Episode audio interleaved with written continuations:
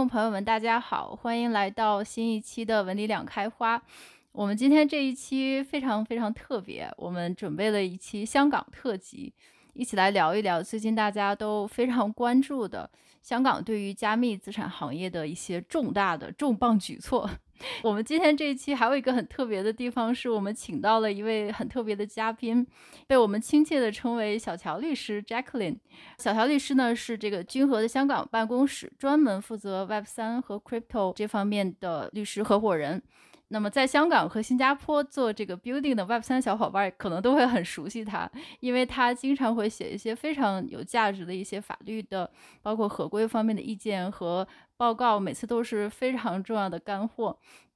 那么其实他也是我们文理的第一位嘉宾，所以我们今天就不是我和威尔老师唱双簧了，我们就变成文理三人行。嗯，那 Jacqueline 先给大家打个招呼。Hello，大家好，哎，很高兴今天能够有机会跟小跑还有魏老师一块交流，谢谢邀请。嗯嗯，欢迎欢迎，Jacqueline。对，我们今天话题虽然看起来好像有一点严肃。但是我们的氛围呢，还是朋友间的轻松的聊天。因为大家呢，其实都是在不同的领域，但是都是同处在 Web 三的这个行业中。那么我们可以从分别不同的角度来理解一下香港最近发生的这些非常重要的事情。所以今天是朋友间的轻松聊天，都是个人观点，不代表任何法律意见和投资意见。好。我先问第一个问题，就是香港最近的这件事儿，嗯，我的感觉是香港其实很久没有当网红了，上一次当网红还是上次，就或者最近几年呢，可能对香港的形象或者是消息，大家看的可能会稍微有一点点负面，但是我这次的感觉呢，是我自己的感觉是好像突然间爆红了。就是在一夜之间上了很多头条，那么它的起因呢，也是我们今天非常想聊的一件事儿。其实还是在刚刚结束的这个一年一度的香港金融科技周上，那么财库局就是香港的财经事务以及库务局，它在这个金融科技周上呢，发表了一个非常重要的宣言，叫做《香港虚拟资产发展的政策宣言》。那么大家的反应是非常非常的重磅。这个宣言呢，其实就是就这个虚拟资产行业在香港的发展，阐明了特区政府的立场和方针。我简单先给大家讲一下这歌词大意，然后我们听 Jacqueline 小乔律师和 Will 老师的解读。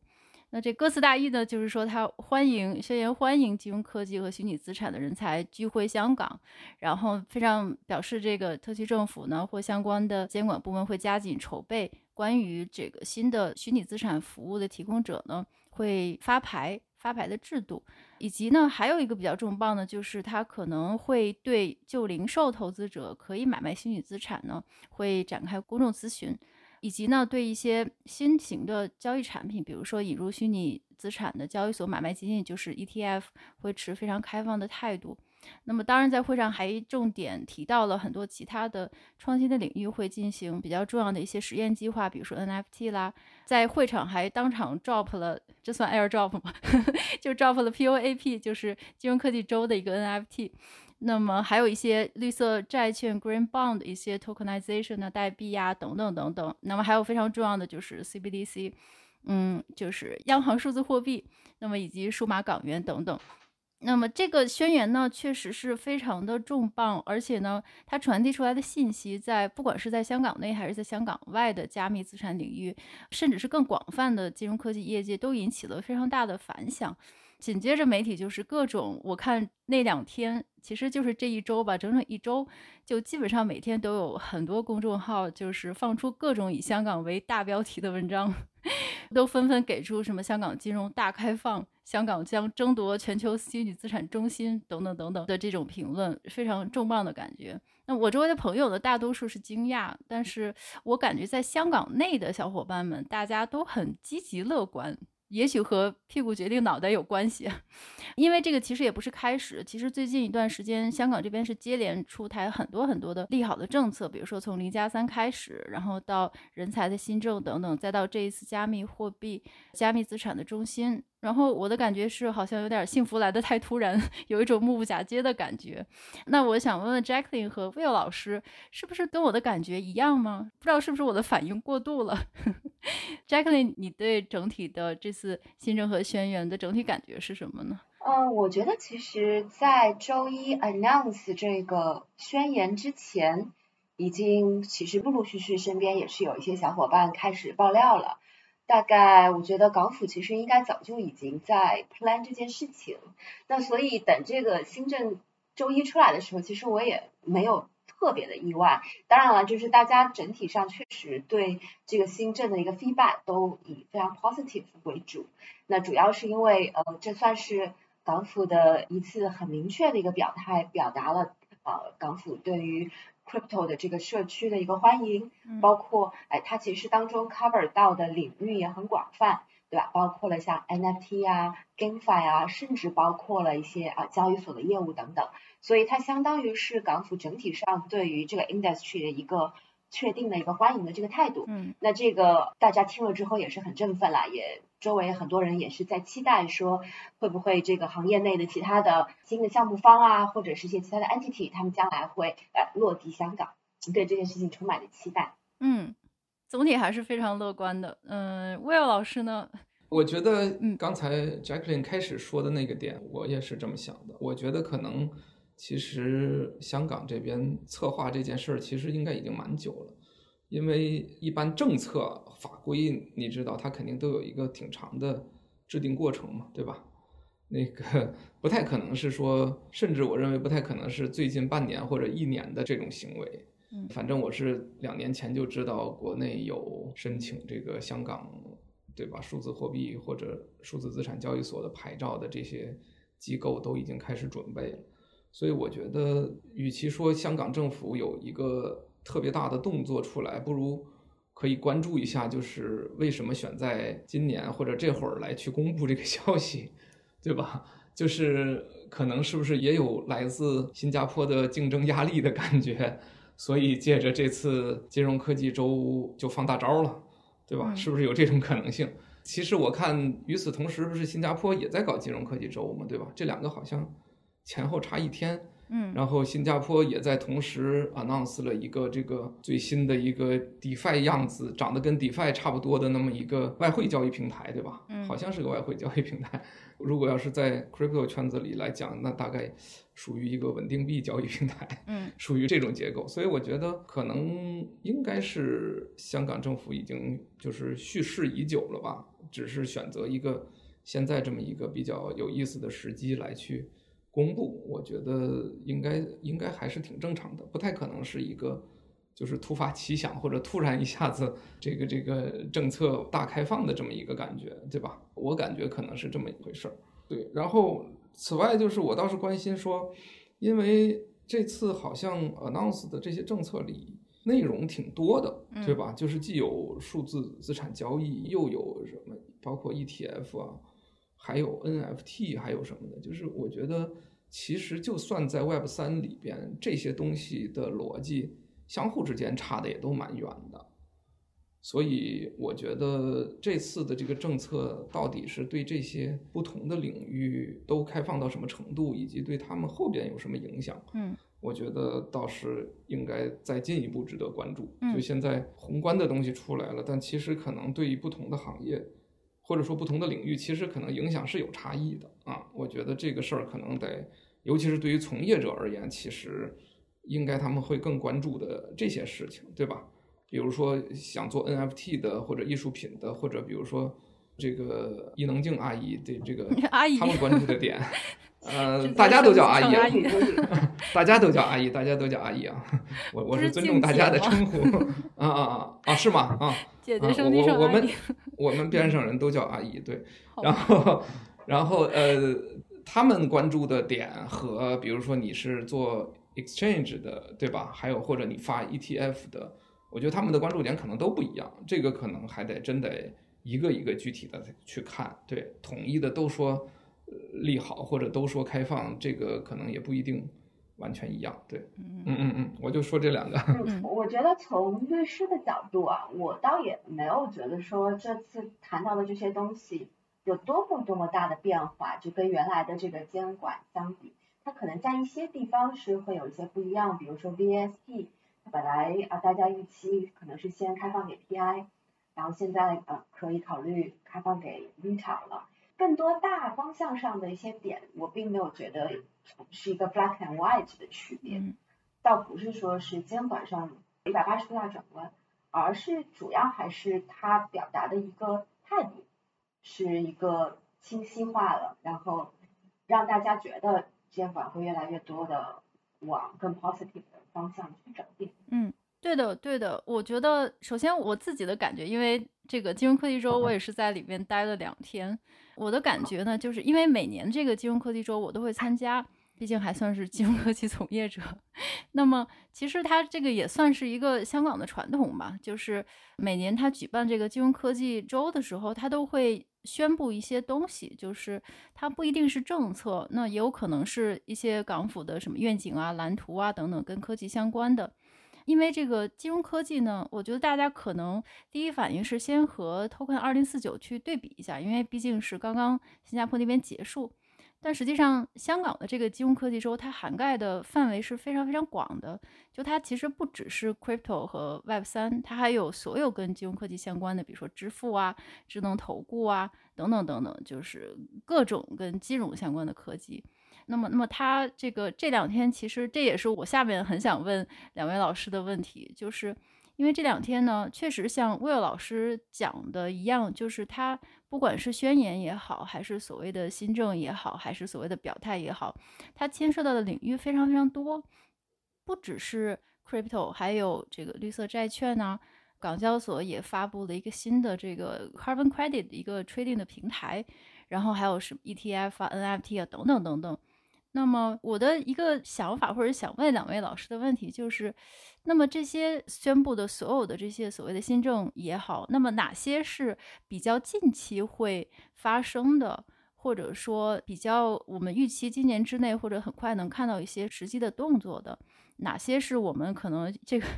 歪歪出来的，就可能还长时间还长着呢？嗯，就是为了这个方面讨论。我就是我有一张小图片，就是这个从 FinTech Week 第一天开始，这礼拜一的早上，就是大家各种流传这个小图片，其实就是在这个宣言发布之后，大家开始传的一个所谓的总结，其实就几十个字儿，就是说香港的，就是就是它的这个全文就是总结一下香港新政：一、中心化交易所发牌照，全球各大所 NFT 交易所都可以申请牌照；二、可发行代币，可发行 NFT；三。对 DeFi 业务开放，四加密资管放行，五发行港币稳定币，六对散户开放。就是，就如果说大家把所有的这些政策或者说表态就总结成这么几十个字儿呢，就感觉确实感觉有点惊悚。觉得香港的这个动作特别大。想问 Jacqueline 的就是，你觉得哪一些是我们可能很快就会看到一些细则的？嗯，哪一些可能时间还长着呢？哦，好呀，好呀，你能不能把刚才的那些这个嗯 words 给我发一下？嗯、因为很多我可能记不过来。好，那我印象当中，刚才听了一遍，印象当中应该是有一些是我同意的，有一些我也不完全的同意。嗯嗯，比如说这个 open to retail，我觉得这个应该会很快有，可能在三月份 VASP 的相关的这个法案正式生效的时候，我觉得大概率。呃，他就会 allow 这个拿去申请牌照的人，如果将来一旦拿到牌照，是可以 open to retail 的。嗯、那么这个确实是有给中心化的交易所，它但是所谓的发牌照也得你先申请嘛，嗯嗯，对吧？你就得申请这个 VSP，而且我听说这个 VSP 的申请应该会比七号牌要容易一些。嗯嗯嗯。但我们也很期待，因为七号牌还是过去给大家印象是呃发的比较。讲不是那么的快，那我们很期待，就说这个中心化的这些交易所一旦这个去申请了之后，如果一切顺利的话呢，就可以拿到这个 VSP 牌照啊。然后另外呢，我觉得嗯，所谓的可发行代币，我觉得现在其实在香港也是可以发行代币的。那不管怎么样，这个代币它还是要分是 security 还是 non-security。那如果这个代币被认为是 security 的话，也会有一些相关的这个 registration 的要求。嗯，那包括这次他其实也提到了一个证券型代币的概念。嗯嗯。那其实证券型的代币呢，是有可能会包含那些，就是我们有的时候会做 token analysis，然后如果律师认为这个 token，因为我们也给很多的项目方做这个 legal opinion，那如果说最终得出的 conclusion 是说你的这个项目方的代币的经济模型还是更符合这个 security 的定义的话，那呃我理解它可能就会 fall into 这个 STO 的这个范畴。那么这个香港政府也提到了说，它这次也会有一些针对这个 STO 的这些特定的一些要求。嗯，那所以二这一点我觉得也没有这么的绝对，就还是说看具体的情况吧，就看比如说如果真的被认为你的 token 是 security 的话，那么是不是能够符合这个它针对 STO 的这个具体的这个要求？那 NFT 其实也是一样的，就绝大绝大多数的 NFT 其实不太有这个被认为是 security 的风险，嗯，但不排除如果有些 NFT 会中 collective investment scheme 的话，嗯，那它如果被认为是 security 的话，其实还是要按照它被认为是 security 的这一系列的这个要求去做，如果不符合的话，那还是会有问题的。嗯，那，对 DeFi 业务的开放，我目前没有看到特别明确，这一次有提这个 DeFi，不过这个。后面可能魏老师啊或者小胖你也可以补充一下，加密资管放行，我是有听说是有可能会有一些这方面的一些后续的一些监管，这是有可能的，不排除的。发行港币稳定币这个也也有听说，也有听说，这个好像也比较明确吧。对，第六点也刚才也提了，嗯，差不多是这样。嗯嗯。所以都其实还不是空穴来风，嗯，魏老师觉得呢？我特别同意 Jacqueline 刚才说的，因为他毕竟是 专业法律人士，就是说，其实我觉得像这些的内容，有可能有些本来就以前就有，那可能主要就是个姿态问题，就大家都算在这个里边，这一次公布了，但其实以前可能也有，比如可发行代币原本就一直可以发行，对吧？嗯，那我倒是觉得这个。确实，就是哪些有，哪些没有，可能得去看后边的细则。对，否则的话，可能就是大家一方面把以前有的这个本来就有的，然后觉得现在有了，好像很高兴，其实本来就有。另一方面是说原本没有的，然后以为有了，然后高兴了一下，后来发现没有，又空欢喜一场。所以我觉得后边的细则确实很重要。然后我从。我们自己就是不管从从业者还是从文理的角度啊，我随便挑一个来分析一下。比如说发行港币稳定币这件事情，我觉得就非常有意思，因为我们不是原来聊过一好几次稳定币的这个事情了嘛，对吧？嗯。其实稳定币严格意义上说，就是现实世界到数字世界的一个桥梁，而且是负责给数字世界去注入能量的这么一个机制。嗯。那于是乎问题来了，这个允许发行港币稳定币的政策到底要到什么程度呢？是比如说像 Circle 或者 USDT 那样，反正就是我只要有港币放进去，然后稳定币就发出来，而且发在比如以太坊主链上，甚至还有其他的各种的链，呃，第二名、第三名的链都可以发，我可以选择，是不是这样，对吧？还是说有什么监管政策，比如说？谁来做这个事儿？说只有金管局发行的 CBDC 才叫港币稳定币，然后禁止民间发行，对吧？那就是另一个事情了。这是一个层次，然后再进一步层次呢，我觉得可能会更有意思。就算是你只允许发行 CBDC，但是你对它的使用和流转是否要有控制呢？这件事儿咱们其实以前在有一次聊央行数字货币时候聊到过。就如果你对它你对于港币稳定币，即使是 CBDC，如果采用一种类区块链的技术，并且对它的流转完全不做任何，比如说同样是反洗钱或者合规的一些控制的话，那其实这个口子开的也很大。为什么呢？因为大家可以用港币稳定币或者 CBDC 这样的一个稳定币去做各种各样跟 DeFi 相关的业务，其实就相当于一种跨链嘛。我想咱们以前聊过这个事，就是你可以把香港的 CBDC 看成一条链，那它跟以太坊之间只要实现跨链，就可以把所有的 crypto 世界或者 DeFi 世界的工作通通都做了，那就完全不受这个政策或者监管的约束，那就这也是一种可能性。所以我觉得，就发行港币稳定币这七个字儿，其实它的细则就有可能有无限多种可能性。然后有些可能性对于 crypto 领域可能就会有巨大的影响，有些可能性就其实可能没什么影响。所以我觉得像这样的事情，在后边的细则出来以后，就可以判断它是不是一个有重大意义的这么一个事儿了。对对，非常同意。我接着这个魏老师的那个稳定币来聊一下，因为刚才 Jacqueline 肯定也知道，就是对于稳定币这件事儿呢，港币的稳定币实际上。香港的监管的做法，其实我不是法律合规类的人士，但是因为我参加了几次，就是所谓的，就是他向社会公众问询，然后你可以给他提意见。我这人还特别喜欢提意见，然后我就写，我一共给金管局写了三次跟这个稳定港，就是一 Hong Kong Dollar 和这个港币稳定币的一些问询。所以对于港币稳定币这个呢，它是我记得是今年一月的时候，金管局它。面对社会发布了一个讨论文件，就是说啊，这个是我的想法，这个我打算怎么监管稳定币，我为啥要监管稳定币？然后你们给我提提意见。这个可能也是一个香港监管的一个特点，他会先问一圈儿，然后呢，至于你的意见他有没有采纳，这个不太清楚，但是他会先问一圈儿。所以这个稳定币呢，其实可以看出来，因为它这个呢是香港金管局直接发的文件，所以对于香港来说，可能对于稳定币对于金融行业的影响，他们还是比较看重的，因为稳定币和支付工具的关联性比较大，那么也就是对于现有的香港的金融体系的潜在的影响可能会比较大，所以金管局就专门问这个呢，在详细考虑目前对于稳定币的监管。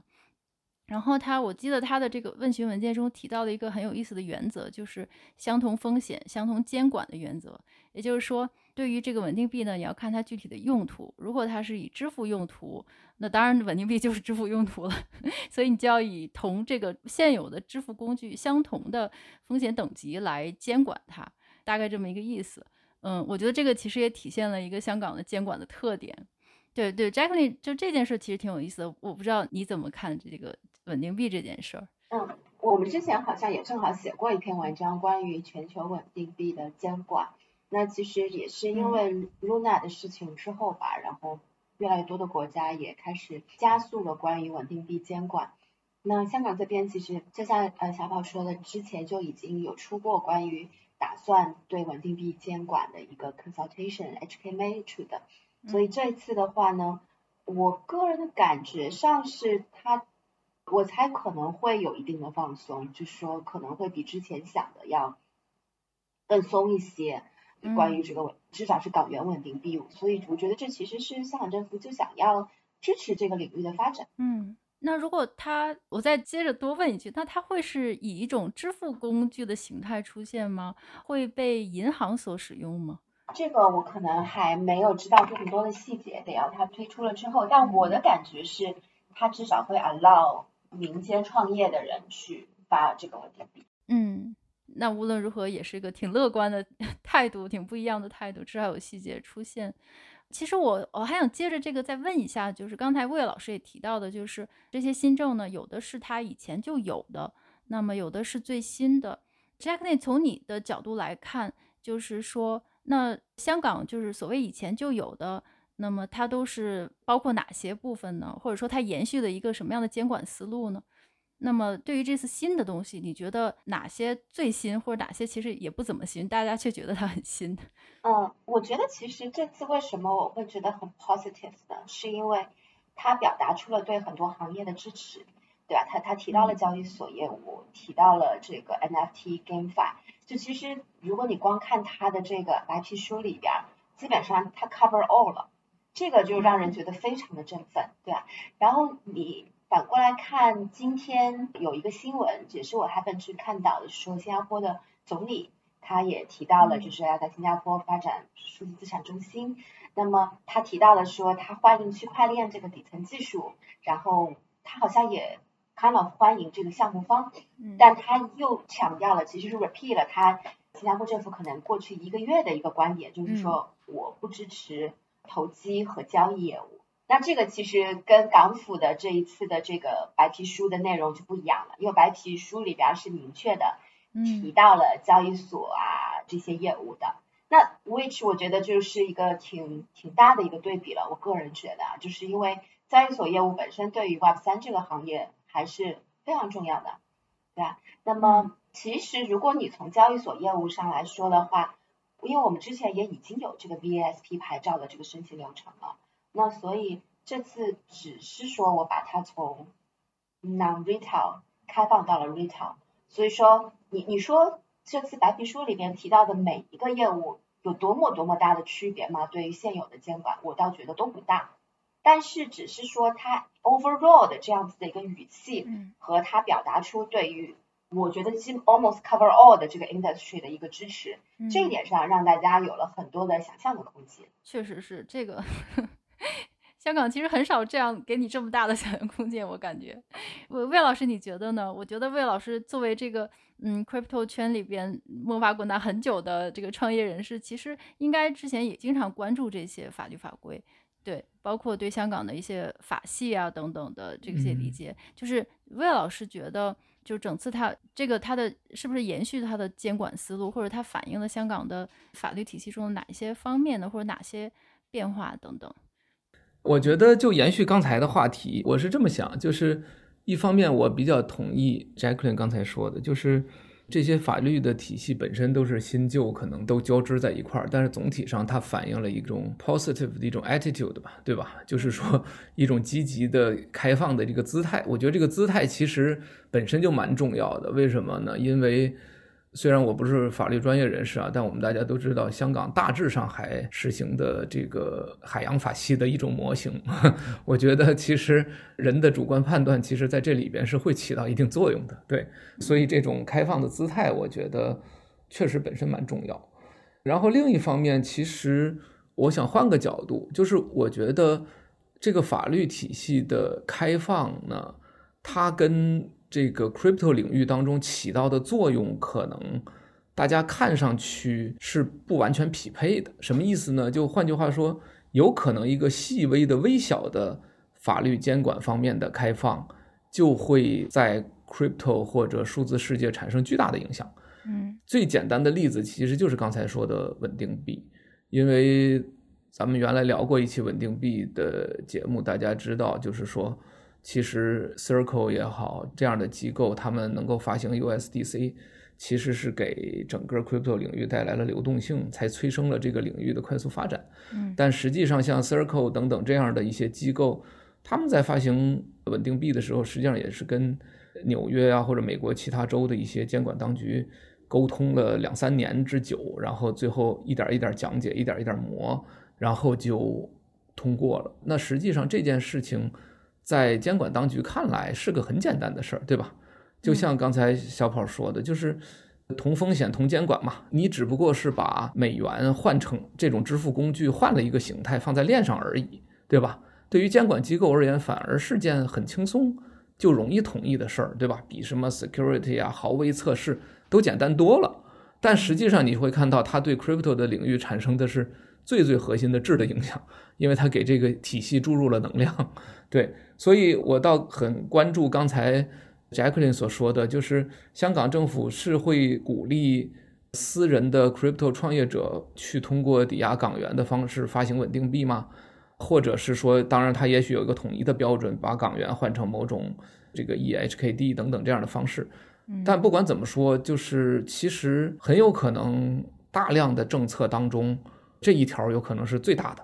就换句话说，在香港政府来讲。就像小宝刚才说的，它只不过是同风险、同监管的原则下一个很简单的、很 easy 的一个决策，对吧？因为因为它不复杂嘛，又没有什么 ETF 发行，又没有什么 exchange 的这些合规和安全风险。但实际上呢，说不定这件事情是对整个香港的 crypto 的这个领域是否能够兴旺、能够发达起来，甚至是它整个这次。政策的一个起到的作用，说不定是个至关重要的事儿，所以我倒蛮关注这件事情的。因为刚才我举例子就是说，你其实稳定币有好几个层次，对吧？金管局发 CBDC 是一种，但允许私人抵押港元发 HKD 或者标准的 HKD 是一种。那当然，甚至可能像现在美元世界这样说，任何人用自己的链，只要质押足够的港元，都发行自己的某种 HKD，就像现在 USDC、USDT。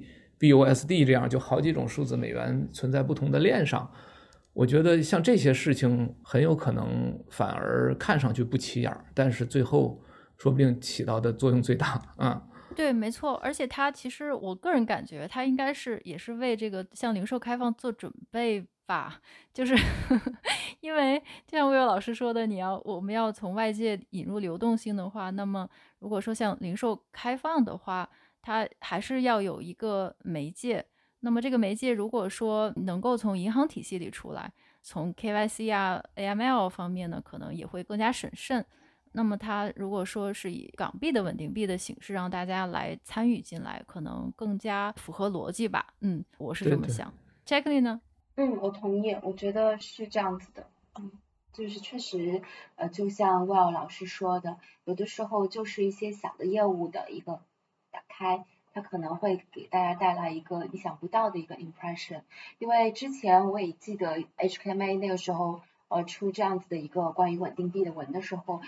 我至少第一反应就是说，哦，那以后要发稳定币，肯定就要 follow 这个监管，那它这个监管可能会对 issuer 是谁，对吧？我记得当时好像是说你得要是在香港注册的一个公司，啊、呃，包括什么样的 asset 可以作为这个抵押品，流动性怎么样，等等等等一系列的这个这个要求。那我乍一看的 N 的这个 impression 是说。那这个事情可能是可以做，但是会有各种各样的限制。那么这次他这样子提了的话呢，至少虽然我没有看到之后发出来的文或是怎么样，但我至少会猜想说，嗯，那可能会比我之前看到的那个版本可能会更有放松。那这样的话，如果以后有客户问我说我要不要在香港发稳定币，我应该在哪里发稳定币的时候，那我就可以更 comfortable 的去跟他推荐说，你可以在香港搞。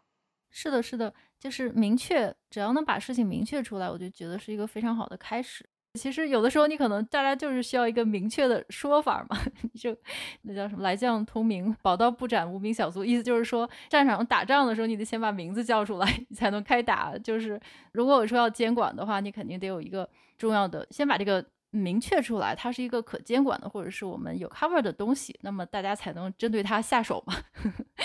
或者针对它做事情。嗯嗯，所以这个呢，就拐到另外一个一个问题，就是也是这两天我听很多小伙伴们都在讲的，这个就是属于批判的声音，就是大家的意思就是说啊，说来说去你还是一个牌照生意嘛，就是因为你说到底就是最后呢还要落实到牌照上，而且这个呢也是宣言提到的第一点非常重要，它要尽快落实这个发牌的制度。那么之前呢，现在大家可能都知道，现在是属于自愿申请牌照，就是没有明确的，就是一定要让你申牌。但是如果你想从事证券类的业务的话，你如果愿意让我们监管，那那当然好，欢迎，就是你自己去申请，主动申请牌照，主动要求被监管。但是到了明年三月的时候呢，三月之后可能。那么有些跟证券类相关的，不是说所有 crypto 和 Web 三的东西都要去申呢？它可能我的理解还是一个你能够明确定义为证券相关的，那么可能要去申各种各样的牌。那么大家就问题来了，就是啊，说到底还是个牌照生意，然后大家就会开始数落香港的这个牌照，这个牌照生意的历史，因为大家可能知道，就是香港这个牌这个东西是非常出名的。这就是为什么大家总是说香港是一个宽进严出的市场，就是你在香港成立一个公司非常非常容易，可能一天就成立起来了。但是你要特许，你要是开始经营的话呢，不管你是从事什么行业的，就是大概率你要向政府再申请一个跟你经营相关的一个牌照，那这个牌就比较 难了。比如说银行、保险、证券都有牌，一、二、三、四、五、六、七、八、九。九个牌，那么如果你想开的士的话，有的士牌；你想卖东西的话，有小贩牌；你想开个餐馆卖酒的话，你还得有个酒牌等等，就是各种牌。那么，在我们相关的领域，就是金融科技领域，就是当然大家。就是，如果是从事这个领域的，肯定都是如数家珍，都能数出来。比如说，你要做支付的，移动支付，你要向金管局申请这个 SVF，就储值。如果你是跟八达通一样的储值支付的工具，你要申这个牌。你想做银行，那这个银行当然没那么简单。但是如果你想做虚拟银行的话，你可能要申请虚拟银行的，它也不是牌照吧，一个特许的一个虚拟银行的一个 quote quota。那么，如果你想做财务公司，做贷款。那么可能这个得去警察局向警署申请放贷人牌照，那么其他的还有什么各类牌照？但无论如何，我们大家都统一的在一个 KYC 和 AML 的这个大旗下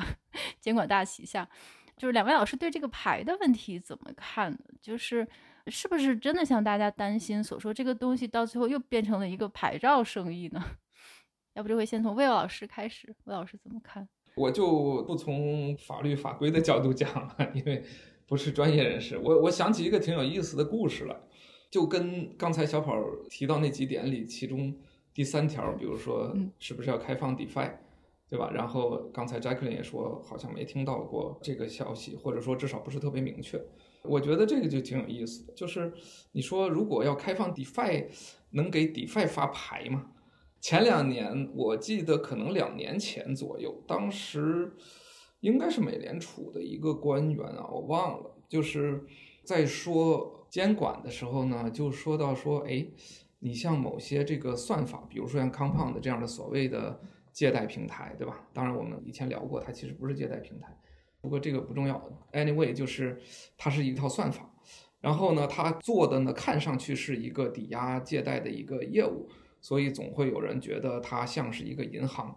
然后呢，我记得这个有一个美联储的官员曾经有一次开会聊天吧，说了一句话，说说，哎呀，这个如果像这样的算法。确实比较成熟和稳重之后呢，我们也可以考虑给他发一个银行牌照，就是给一段代码发一个银行牌照。然后这不是段子啊，但是就是这句话出来之后呢，特别有意思，大家的反应都不一样。有很多，比如说看这个官员的人呢，他就说：“哎呀，这个官员真开明，对吧？你看啊，他不仅仅是可以给银行发牌照，他还可以给代码发牌照嘞。”然后呢，这个我们这个搞 DeFi 搞技术的人就说。你没搞错吧？代码需要你发牌照吗？你不发牌，它就运行不了了，是吗？对，所以就是说，我觉得这个东西就特别有意思，就是这个虚拟世界或者数字世界、算法世界、区块链、crypto 这些东西，你说你发牌照的这个逻辑是不是还存在？这都是个问题，对吧？所以我自己总结就是，其实咱们以前聊过很多次，就是其实发牌主要还是管人，对吧？就是你不是管机器，管代码，说发个牌让它运行，不发牌它就不能运行，这个太不靠谱了。那么发牌就是管人，那既然管人的话，我觉得，呃，反过来我觉得也对，那就是既然要管人，那就通过发牌呗。所以我觉得在这个现实世界闭环里边发牌，那它是完全自洽的一个逻辑，咱就没法说它应不应该发牌，因为确实客观说你开个熟食店。应该还有卫生许可证吧，对吧？你说你虽然是个小本生意，但是你不卫生，你开店这也不合适，所以确实是应该发牌。对，所以我就从这个角度说一下，就是对于 crypto 领域来讲，我觉得如果你还是管人那一套，比如说这是个中心化的交易所，那么你当然就应该发牌，因为这里边中心化系统有操作风险，有资金风险，对吧？比如说挪用资金的风险，对吧？卷款跑路的风险，那这些东西你就该发牌还发牌。但是你说，DeFi 应该怎么监管，或者应不应该开放，以及开放要给谁发牌，应不应该发牌？我觉得这个是个挺有意思的事儿。对，别的我就不多说了。嗯嗯，我特别想听听 Jacqueline 的意见。哎，魏老师提醒我了，就是说他的白皮书里边确实是有提到，他在 STO 的那个环节里，他提到了说会考虑。去研究智能合约的合法性，所以可能如果网上有人猜对 DeFi 业务开放的话，可能它的这个来源是白皮书里边提到了说他们会去看这个智能合约。那我之前也听到有说，可能是代表他会去像美国一样的某个州一样去给这个 DAO 去立法，关于它这种存在组织形式，对吧？它的这个法律地位怎么样的去做一个立法。那这是一个，然后还有就是 VSP 牌照呢，你很明确，它只适用于中心化的交易所。目前来说，呃，应该 at this stage DeFi 是没有办法去拿 VSP 牌照的。然后 which 对 DeFi 来说也是个好事，因为 VSP 牌照现在已经是一个 compulsory 的东西了，就是对于中心化交易所来说，你不拿你就不能继续搞了 after grace period。嗯嗯。那么我觉得。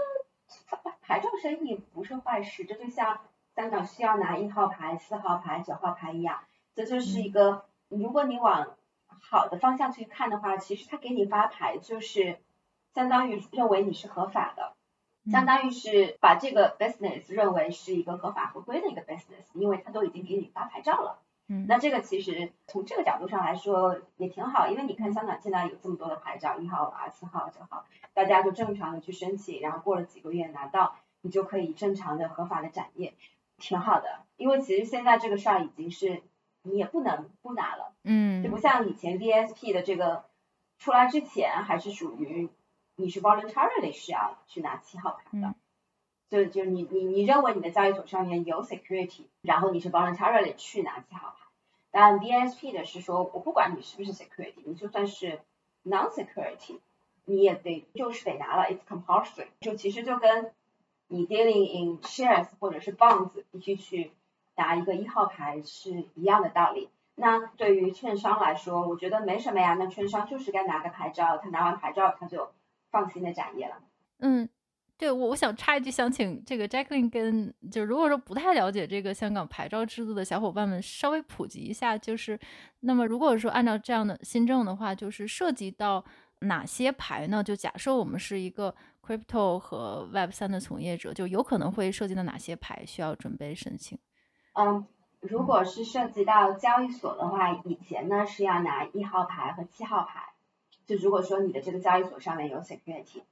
那将来呢，你如果说交易所上面没有 security，都是 non-security 的话，token 的话，你也必须拿这个 BASP 牌照，而且你拿了之后呢，你就可以废止散户了。就如果这个下次的草案顺利的公布的话，嗯、那如果是你是做 crypto fund，你是投这个 crypto 这个 token itself 的话呢，你可能会涉及要拿四号牌和九号牌。而且那个九号牌呢，是跟 virtual asset 相关的 virtual asset 九号牌，就它有 ten percent 的一种，也有大于 ten percent 的 one hundred percent 的一种。那这个也是明确是需要拿牌照的。嗯，其他的应该就跟牌照不是特，呃，如果你一个券商，你可能要做一些 crypto related 的 dealing 的业务的话，可能也会涉及一号牌。嗯，其他应该没有太多牌照的东西。看看魏老师有没有什么补充？嗯。没有了，没有了。我是比较同意，就是说，确实管人嘛，就是用牌照管，挺好的。就是，嗯、呃，固然人会去，比如做一些牌照套利啊，或者说是利用自己的优势申请牌照来做业务，有可能会阻碍一些创新者的进入啊。但我觉得其实应该不算是太严重的问题。对，相比没有监管或者出现。大的风险来讲，其实牌照还是 OK 的，对。只不过因为我对香港的情况不是太了解，听小跑老师刚才说的意思，好像香港是不是有要求牌照太多的这种情况？这个我不了解。对，这这还是小跑老师去说，这个或者 Jacqueline 去说。嗯，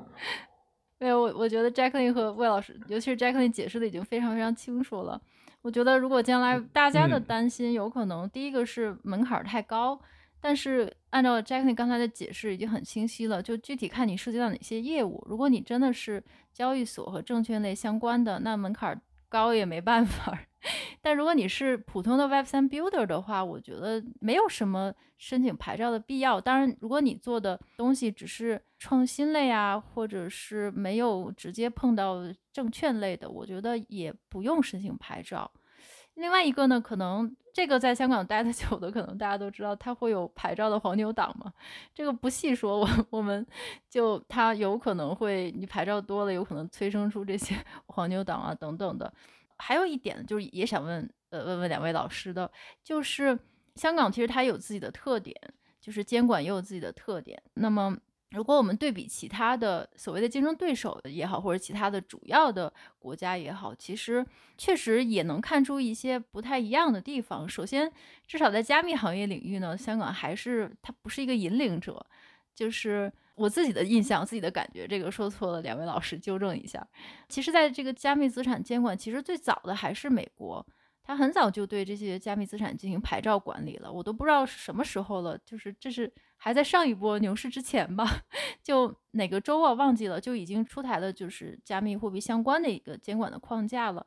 然后后来呢，美国的法律体系它其实也是，我感觉香港的这个稳定币的这个同风险同源这个同监管的这个原则，其实也是来自于美国的。他现在的法律体系中对这个监管机构，他建议的这种所谓的三同原则：相同业务、相同风险、相同规则，我觉得都是差不多的。那么也是有一些，比如说美国的，当然美国的这个执法部门也挺多的，我都我都记不清楚，反正各种执法部门，什么犯罪执法局啊，等等等等，它都会根据这个加密行业领域的不同的侧面嘛，它会进行监管，或者是出台一些法规。像其他国家，我记得很早，比较早的，就像日本啊、韩国呀，然后新加坡就更不用说了。好像在我不知道，似乎新加坡还比美国还早，还是怎么样？我这个具体请这个 Jacqueline 来这个指正。就是，但无论怎么样，就是亚洲国家呢，也有很多都是先锋队员。但是香港呢，就好像虽然它一直都是很开放、很包容的态度，但是大家对于它这个监管风格上的诟病，那这个我也是看到大家有一些评论啊，就是说。就是虽然你是开放包容的态度，但是你跟人家其他国家相比，首先你的这个监管条例和审核标准永远不清晰，就是他好像永远没有，就是直到现在还有没也没有一个清晰的这个标准审核的标准和条例，然后在开放力度上你又赶不上人家新加坡、韩国。那么虽然你有沙盒，你有这个测试，但是我们测试完了呢，我这个沙盒完了呢，你到底让不让我去进入真正的金融行业呢？也不知道。就是沙盒阶段过去之后，然后呢，好像也没有什么具体的下文。所以说，大家觉得这些对香港这个监管风格或者说监管逻辑的一些批评吧也好，评论也好，它是不是有道理呢？谁来先评论一下？Jacqueline 先评论一下。我觉得每个地方的监管都各有利弊，嗯、呃，没有哪个地方的监管是完美的。就是美国相对它确实像纽约，它的这个监管是走的比较前面的，但它也很挺紧的。就是美国的监管其实是比绝大多数的国家的地区都要严一些的。嗯，所以在香港也有香港的问题。而且这一次，其实香港毕竟还是在态度上面有了一个挺大的 positive 的一个 image，嗯，所以我觉得还是值得期待。嗯，对的，对的，我觉得就有有的国家，人家就是形象工程做得好，人家叙事讲得好，就让大家觉得非常开放，但实际上魔鬼在细节。嗯，魏老师觉得呢？这个问题我没有太多补充了，因为我觉得如果讨论香港政府的这个监管的风格，或者说。实际的情况的话，主要是我不是特别了解。对，我觉得其实有一点是需要说的，就是比较同意刚才 Jacqueline 的讲法。就其实美国在各地方各领域的这种监管，其实是相对而言比较严的啊。这个。嗯，尤其是在 crypto 领域，大家都知道，其实对 crypto 最不友好的两个国家就是中国和美国，对吧？就是相对而言，其他的国家和地区，印度好像也不太友好。嗯，是吧？嗯，对。但是反正确实，我觉得最严的就是中美两国，因为他们可能毕竟也是就国家实力比较强吧，所以监管的力度也比较大，对，让大家比较担心。别的地方，我觉得就算是香港，在这一次没有出台这些。新政策之前，这些监管其实可能也还是比中国和美国其实还是松一些啊。其实大家还是可以自己判断的。说实话，其实有的时候呢，嗯，就是所谓的，嗯，还是要看具体的细节。就是可能大家也不需要在媒体上的宣传过度注意。其实如果仔细看看条例，对比一下这些国家的条例呢，那么其实还是可以看出一些端倪的，自己可以判断。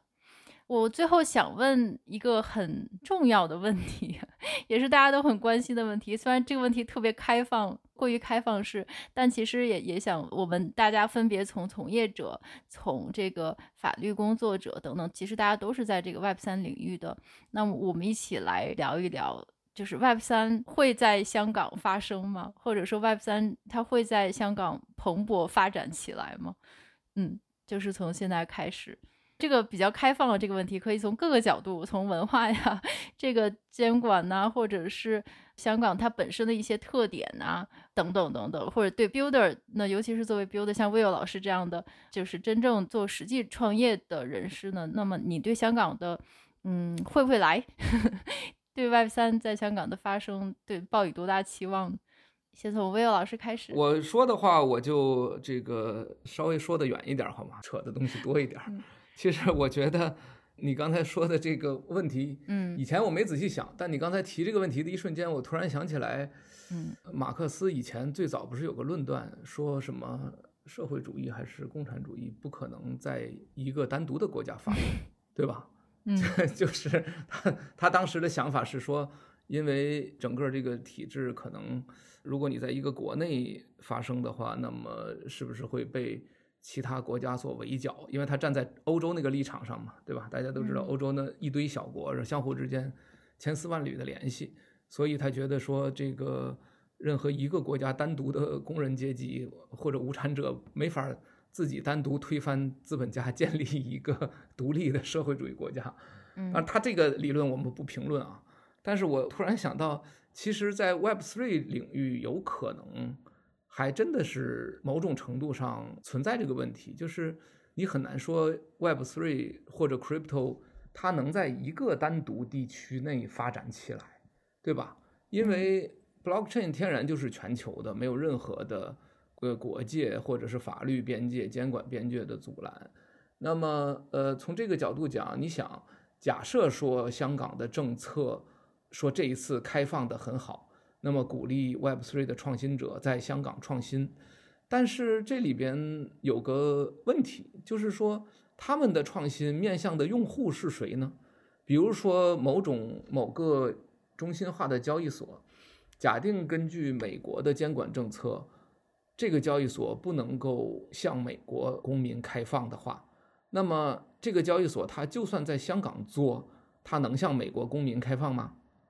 应该也不可以，因为如果它向美国公民开放，美国监管当局一定会通过跟香港政府的司法合作，甚至是国际刑警组织等等这些事情，来去要求这个交易所的人，他不能够向美国公民开放。那从这个角度讲，其实。你在哪里开放？你在哪里来做这件事儿，其实不重要，对吧？因为全球的这种呃司法合作和这个政府间的这种合作关系，其实它本身也决定了一个国家的监管政策，尤其是像美国这样的比较强势的、有长臂管辖能力的这样的一个国家的监管政策，其实是可以辐射全球的。嗯，所以到那个时候为止呢，香港政府也不会说啊，我拒绝美国的这个司法协助的要求，我就养着这个中心化交易所，我就鼓励他们对美国公民 开放。我想这个可能性不太大。所以从这个角度来讲，其实，嗯，Web Three 是不是真的能在某一个地方生长起来？我觉得这件事本身其实是可以有疑问的。对，这是第一。第二，我再发散再延伸一下。就是假设说某种业务它不能够对美国公民开放的话，那它背后一定有它的监管逻辑，对吧？嗯，比如说白了就是，嗯，这个业务不能割美国人的韭菜嘛，可以这么说吧，虽然比较直白。OK，那么这个业务到了香港以后，那如果这个监管的逻辑是合理的、合乎法理的话，那香港政府会怎么想？对吧？美国政府都不允许这个业务给美国公民服务，难道香港政府会允许这个业务给香港公民服务吗？就是说，我香港政府知道说这个业务不许割美国人的韭菜，但它可以割香港人的韭菜，这种可能性就更小了。所以我觉得，其实我自己一个理论啊，就借借着你这个问题提出来，就是说，最终在这种全球比较一体化，我们先不说脱钩啊。就是在这种全球一体化的这种逻辑下，其实所有的监管政策最后都会变成全球监管政策的一个叠加，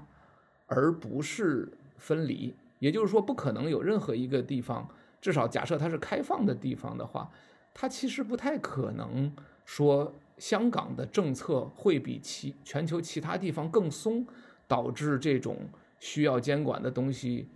它受到的监管力度更弱。我觉得这个逻辑。本身就不太成立，当然，因为我不是法律专家了啊，等会儿可以请 Jacqueline 来点评一下。所以我觉得最后会有监管对，搞不好，对呀，就是不然的话，你至少有跨境的监管套利嘛。所以我觉得搞不好其实都是一个叠加。那在这种情况下，单一的一个地方出台比较优惠的政策，对某个行业有利好的这个逻辑，说不定就不是那么成立。当然，这个可能我太毒舌了啊，这一下子把把香港这个 这个事儿给否了。当然，这是我以前的，这是我一直以来的观点。但是其实今天因为听了 Jacqueline 介绍了很多细节，我倒反而其实从这个观点上倒可以再再柔和一点，就是因为一方面确实存在着一个逻辑，就是你以前就是你们两位刚才说的，以前呢是监管政策不明晰。不明晰会带来大家会担心，然后也也不敢去做。现在明确了以后，就算是监管政策蛮严的，但是起码你规则都是明确的了。那么大家谁能做，谁不能做，本身也就明确了。这是一个。再一个就是说，如果你以前的监管政策比较严，你现在可以去更加宽松一些。就像 Jacqueline 刚才举的，比如说你做 exchange 的牌照，以前可能是统一的，但现在如果是完全是 non-security 的，是不是就可以弱化其中一个牌照？那这种比以前的监管政策更清晰、更弱化的这种逻辑，我倒是确实同意，就是它应该是存在的。所以从这个角度讲，我觉得你说 Web 三在香港比比以前发展的好或者好很多，我觉得这个可能性确实是有。对，但是你刚才问那个大问题说。Web 三是不是真的就能够在香港做得更好，或者或者谁谁谁会变成这个世界的 Web 三中心？嗯、我觉得那还是得寄希望于那些三不管的那种那种政府，放任自流，然后也没人也没人去理他们的那种，还可能性大一点。对对对，就有点像，哎，不说了。对，就有点像啥就不说了。对，就说这么多啊。Jacqueline 怎么看呢？呃，我觉得每一种类型的城市，它在 Web 三的世界里都有它的使命。那国际金融中心有它的优势，然后监管特别松的一些岛国也有它的一个特点啦。那比如说一些呃监管比较松的一些岛国，哎，确实可能在这个 enforcement 啊或者说一些监管上比较的友好。但它可能配套还不够，比如人才还不够，嗯，呃，资金在那边也不是特别的多，嗯，就这些呢也会成为限制它发展的一些因素。嗯、那么包括就是说，也跟比如说对于华人来说，它也跟文化呀，呃，各方面社会资源是不是足够啊，就这些有关。因为对于我们华人来说，我们还是更愿意去华人比较相对熟悉一些的城市。但 That's why 那个时候，呃，新加坡就成为了一个很好的 choice，因为它既给大家了一个它比较欢迎 Web 三的一个 image，嗯，同时对吧，它也是一个经济中心，那么它有相对应的一些人才啊，或者是 facility，那么香港它其实也是具备这些条件的，就尤其可能在呃人才啊、资金啊。现在其实，在监管上也是给大家的一个比较开放的态度。嗯，我觉得就没有所谓的标准答案，说一定哪儿就是最好，但还得看呀具体的业务。比如说这个业务它其实很依赖这个地区是一个金融中心，嗯，那我觉得它可能就适合在香港这边继续发展，啊，或者说回回香港或者来香港做做这个业务。那有的业务它可能就对这个的依赖不强。那我觉得他们就可以去一些这个小一些的国家，所以我觉得呃总体上我也是同意万老师说了，就是说它 eventually 其实是一个各个地区的一个监管松紧程度的一个叠加，嗯，但是我们现在对于华人来说又多了一个选择，除了新加坡以外，就是它也相对宽松，对 crypto 相对 friendly。并且有各种各样的资金啊、人才啊，这些人人才的一些政策，嗯，所以我觉得这些其实都是都是一些利好的一些因素。嗯嗯，对，我觉得两位老师说的非常赞。对，就是我有几个感触，就顺便我的感触也变成总结好了，上价值。然后，嗯，这是我自己的想法。就是首先，魏老师说的那点呢，我是非常同意的。其实我们还是这个问题问的有点奇怪，就是 Web 三会在香港发生吗？这个某一个理念或者或者一个科技的进步会在某个地方发生，这听起来确实有点怪。但我觉得我们可以把它分成两个层次吧，就是说。那么对于在 Web 三和 Crypto 这个这些年来的进展，它已经沉淀成比较稳定的，或者说可以就是成熟到能够进入到现有体系中的这么一类业务呢，那么可能香港的这次新政会起到很大的作用。就是它既然已经沉淀下来了，已经做了很多很多年，然后有一定稳固的基础，那么它完全是可以在一个相对清晰的监管体系下，更加容易的进入到这个传统的体系中。或者更广泛的跟大家接触，但是至于 Web 三中更重要的部分，就是前沿的部分，就是它毕竟还是一直引领着，我们就说在金融科技领域嘛，还是引领着这个金融的继续向前的创新和发展。那么引领部分它到底是在一个什么地方发展比较好？这个还是要看这个全球的最强大脑 在哪里。它毕竟像这种引领方面的，也没有什么具体的地域的限制，还是。就是像魏老师那天在群里说的，Builder 是不需要地域的。那么这个这个是一点，然后另外一点，我觉得 Jacqueline 讲的也非常好，其实就是我想的，是跟我想的是一样的。就是我觉得，嗯，那么如果我们考虑具体落地的部分，其实还是要综合考虑，就是。因为香港，我对香港也是有比较深的感情，也待了很多年，也在这边创过业，也是跟这个金融科技包括监管也打过很多的交道。但我觉得，那么就是如果我们回头看这个香港这一路所谓的金融科技的发展的历程，那我们就从二零一六年、一七年等等开始算起的话，其实香港之前是广受诟病的，就是说它一度被认为是有金融没科技。就是你有一个庞大的金融产业，但是你的这个金融科技的发展真的是弱爆了。这个说这话的还是当年在我们国内这个 BAT，这个阿里巴巴、阿里啊，这个腾讯等等，那个时候是风生水起的时候。然后香港金融这么庞大的金融产业，居然支付根本就。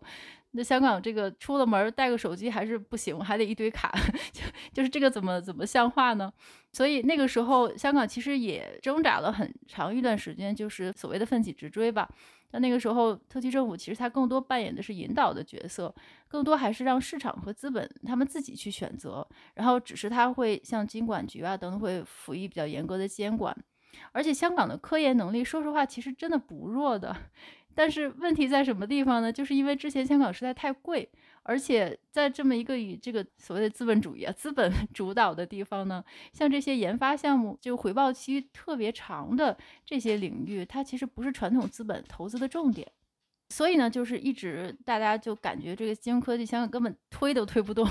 这种感觉。但是过去的五六年间，其实，在也包括在内地的这个金融的科技的巨大影响下，像大厂的影响下，其实它也是奋起直追吧，挣扎了好一阵子，也推出了很多很多。其实回头看做的事儿也不少，比如说他做了这个 FPS 所谓的聚合支付，香港手机就是所有香港人用一个手机号码就可以跟随便自由转账。然后又发了这个虚拟银行的牌照，八间虚拟银行也在香港诞生了。那就更别提那些传统本来就是已经电子化的，像一些量化交易啊等等这些系统啊、财富管理、robot Advisor 等等，其实做的事儿还是不少的。所以我觉得香港金融科技吧，如果我们把这个视野再放宽一点，它其实香港一直以来的特点就是它不是面面俱到，但是它肯定会有一到几个突出的特点。那么这个特区的定位呢，其实也是和国内整个的发展的大的方向是还是保持一些一致性的。就曾经是支持“一带一路”嘛，就是香港，我还记得之前的口号就是成为这个连接内地金融迈向国际、支持“一带一路”的可信赖的桥梁等等等等。但但是现在呢，明显的是因为这个领域已经迅速变化了，他们那香港自身的定位也在调整。所以这次呢，我感觉还是一个比较明确的态度吧，就表明了他已经把自身的定位放到这个全球虚拟资产中心的这么一个地位。那么也是想把自己放在一个不管是内地也好，还是全球也好，一个全球范围内的虚拟资产创新的市场。那么这个态度，我觉得是就像 Jacqueline 和魏老师说的，还是非常非常重要的。那么其实我们也不能够忽视香港的一些。优势就这个，虽然说最近几年折腾了 不少，然后呢，自己也是内耗了不少，但实际上大家 真的不能够忽视香港本身的一些根基，这个东西其实是没变的。比如说，它是一个流量之地，那么比如说，那么它的这个非常重信誉的商业文化，就是还是相对非常透明的监管，还有这个法规等等等等，尤其是就是一些对于资讯安全的一些重视。那么它的这个地理位置的重要性，可以作为进入亚洲市场的战略高地等等。然后税就更别提那些什么税制简单、税率低，然后商业基础设施等等等等。所以包括金融深度。所以我觉得大家其实不能够忽视这些东西，因为这些东西不是一两年能够积累出来的，它一定是经过非常非常长的时间，然后文化的沉淀才能够积累下来。所以这些东西其实香港都没有丢。不管某些环境、外部环境怎么变，但是这些是积累这么多年的基因，我觉得还是早晚会发挥作用的。只是看外部环境有利的条件下，那么还是会做出一些东西的。对，这个是我的感觉，所以我这个价值上的好像有点高了，灌了一碗鸡汤给大家。不会不会，非常同意两位的这个说法。那个。你们两位其实我觉得说的有一个点比较重要，就是确实人才因素应该是最最重要的因素。对对对，我这个刚才单纯点评这个法律环境、监管政策，这个稍微有点负能量，是不是？还好 你们两位这个对以人为本的正能量比较好一点。没有没有没有，还好，已经比魏老师之前的毒舌轻很多了。充满了希望。我们今天的话题，你们还有补充吗？哦，没有了，没有了，我这儿没有了。嗯。啊，我这儿也没有了。今天聊得很开心。最后强行灌了两碗鸡汤下去。对对对。那今天非常非常开心，跟我们第一位这个文理的嘉宾一起聊了聊香港。以后也希望 Jackie 能够经常来做客。我觉得今后我们对于这方面的讨论一定还会越来越多的。好的，那今天非常开心，谢谢 Will 老师，谢谢 Jacqueline。好，那大家我们下次再见。嗯，对对对。好的，晚安。好的，拜拜。拜拜。着你做人没趣味